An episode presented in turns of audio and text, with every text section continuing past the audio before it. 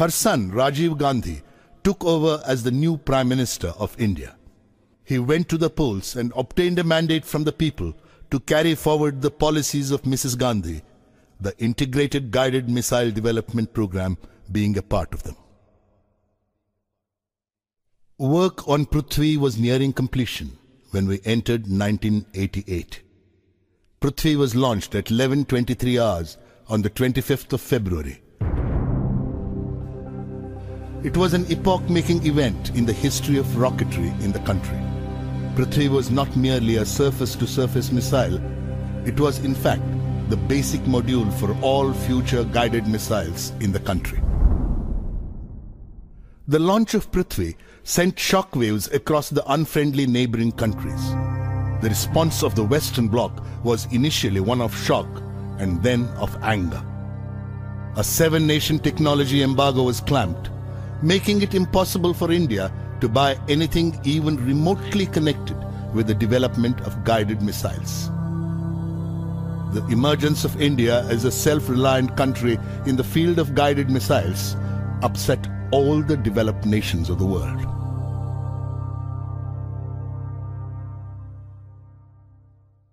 The Agni team was comprised of more than 500 scientists. Many organizations were networked to undertake this huge effort of launching Agni. The Agni launch had been scheduled for the 20th of April 1989. This was going to be an unprecedented exercise. Unlike space launch vehicles, a missile launch involves wide-ranging safety hazards. All activities preparatory to the launch went according to schedule. We had decided to move the people living in nearby villages to safety at the time of the launch. This attracted media attention and led to much controversy. By the time the 20th of April 1989 arrived, the whole nation was watching us. Foreign pressure was exerted through diplomatic channels to abort the flight trial. But the Indian government stood behind us like a rock and staved off any distraction to our work.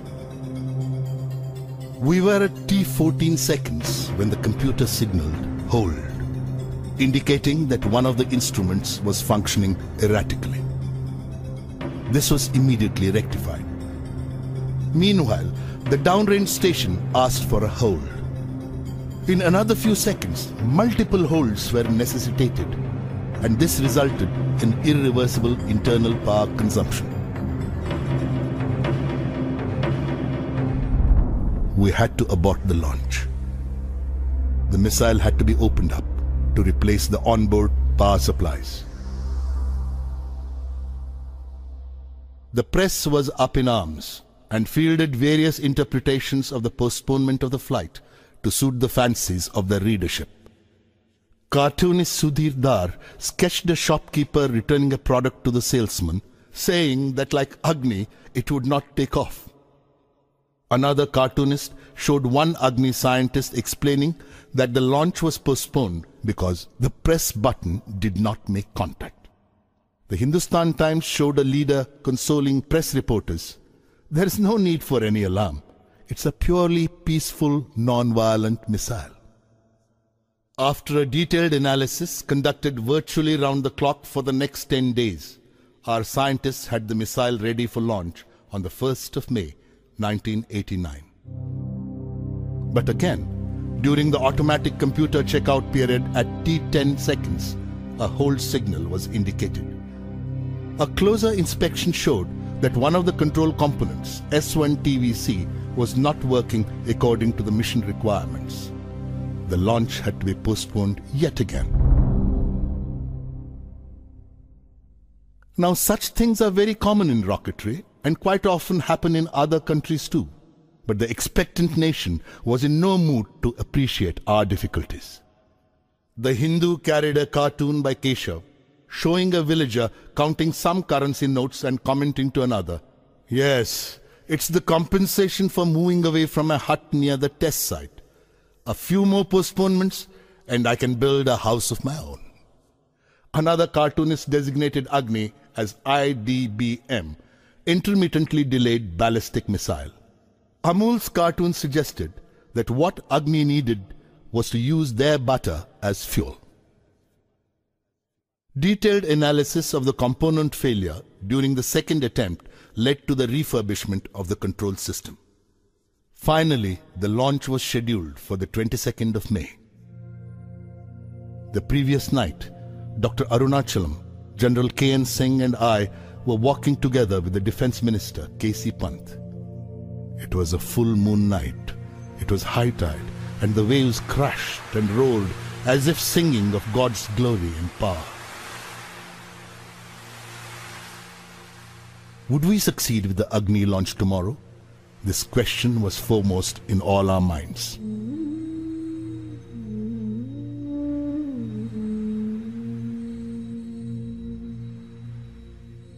Breaking a long silence, the defense minister finally asked me, Kalam, what would you like me to do to celebrate the Agni success tomorrow? What did I want? What was it that I did not have? What could make me happier? And then I found the answer. We need a hundred thousand saplings to plant, I said. His face lit up with a friendly glow. You are buying the blessings of Mother Earth for Agni, the defense minister quipped. We will succeed tomorrow.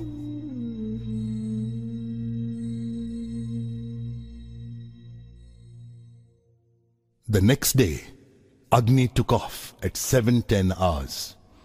It was a perfect launch. The missile followed a textbook trajectory. All flight parameters were met. It was like waking up to a beautiful morning from a nightmarish sleep. We had reached the launch pad after five years of continuous work at multiple work centers. We had lived through the ordeal of a series of snags in the last five weeks. We had survived pressure from everywhere to stop the whole thing, but we had done it at last. It was one of the greatest moments of my life. A mere 600 seconds of elegant flight washed off our entire fatigue in an instant. What a wonderful culmination of our years of labor. I wrote in my diary that night Do not look at Agni as an entity directed upward to deter the ominous or exhibit your might. It is fire in the heart of an Indian. Do not even give it the form of a missile, as it clings to the burning pride of this nation, and thus is bright. Prime Minister Rajiv Gandhi called the Agni launch a major achievement in our continuing efforts to safeguard our independence and security by self-reliant means. The technology demonstration through Agni is a reflection of our commitment to the indigenous development of advanced technologies for the nation's defense.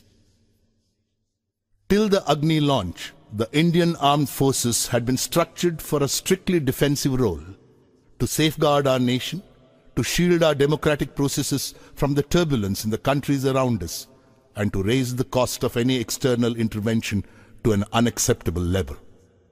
With Agni, India had reached the stage where she had the option of preventing wars involving her. स्वधर्मम् अपि चावेक्ष्य न विकम्पितुम् अर्हसि धर्म्यादियुक्तश्रेयोन्यक्षत्रियस्य न विद्यते। स्वधर्ममपि चावेक्ष्या विकम्पितुम् अर्हसि धर्म्यादियुद्धश्रेयोऽन्यक्षत्रियस्य न विद्यते। अदच्चेत्त्वमिमं धर्म्यं सङ्ग्रामं न करिष्यसि। तदस्वधर्मं कीर्तिं च हित्वा पापम् अवाप्स्यसि। हित्वा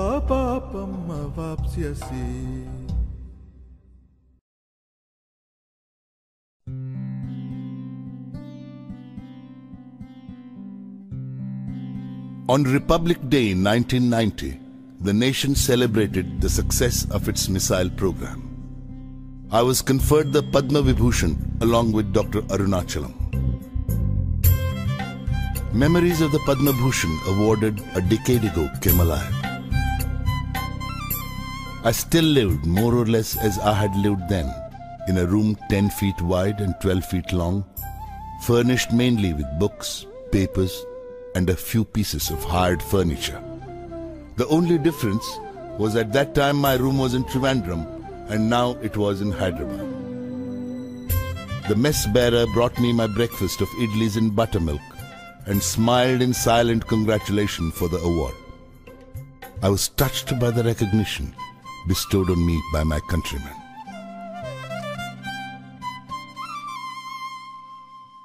A large number of scientists and engineers leave this country at their first opportunity to earn more money abroad. It is true that they definitely get greater monetary benefits. But could anything compensate for this love and respect from one's own countrymen? On the 15th of October 1991, I turned 60. I looked forward to retirement and planned to open a school for the less privileged children.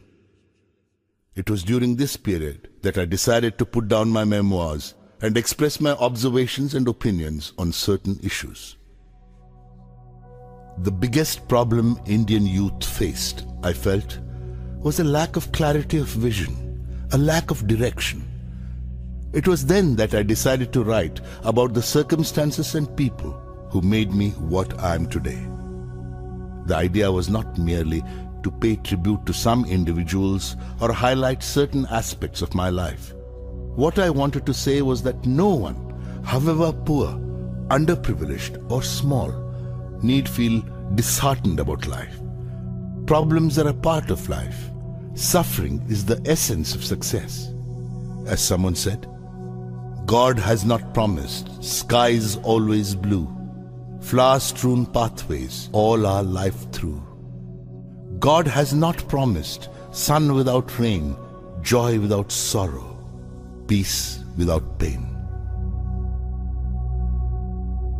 I will not be presumptuous enough to say that my life can be a role model for anybody. But some poor child living in an obscure place, in an underprivileged social setting, may find a little solace in the way my destiny has been shaped. It could perhaps help such children liberate themselves from the bondage of their illusory backwardness and hopelessness. Irrespective of where they are right now, they should be aware that God is with them. And when He is with them, who can be against them? Let the latent fire in the heart of every Indian acquire wings, and the glory of this great country light up the sky.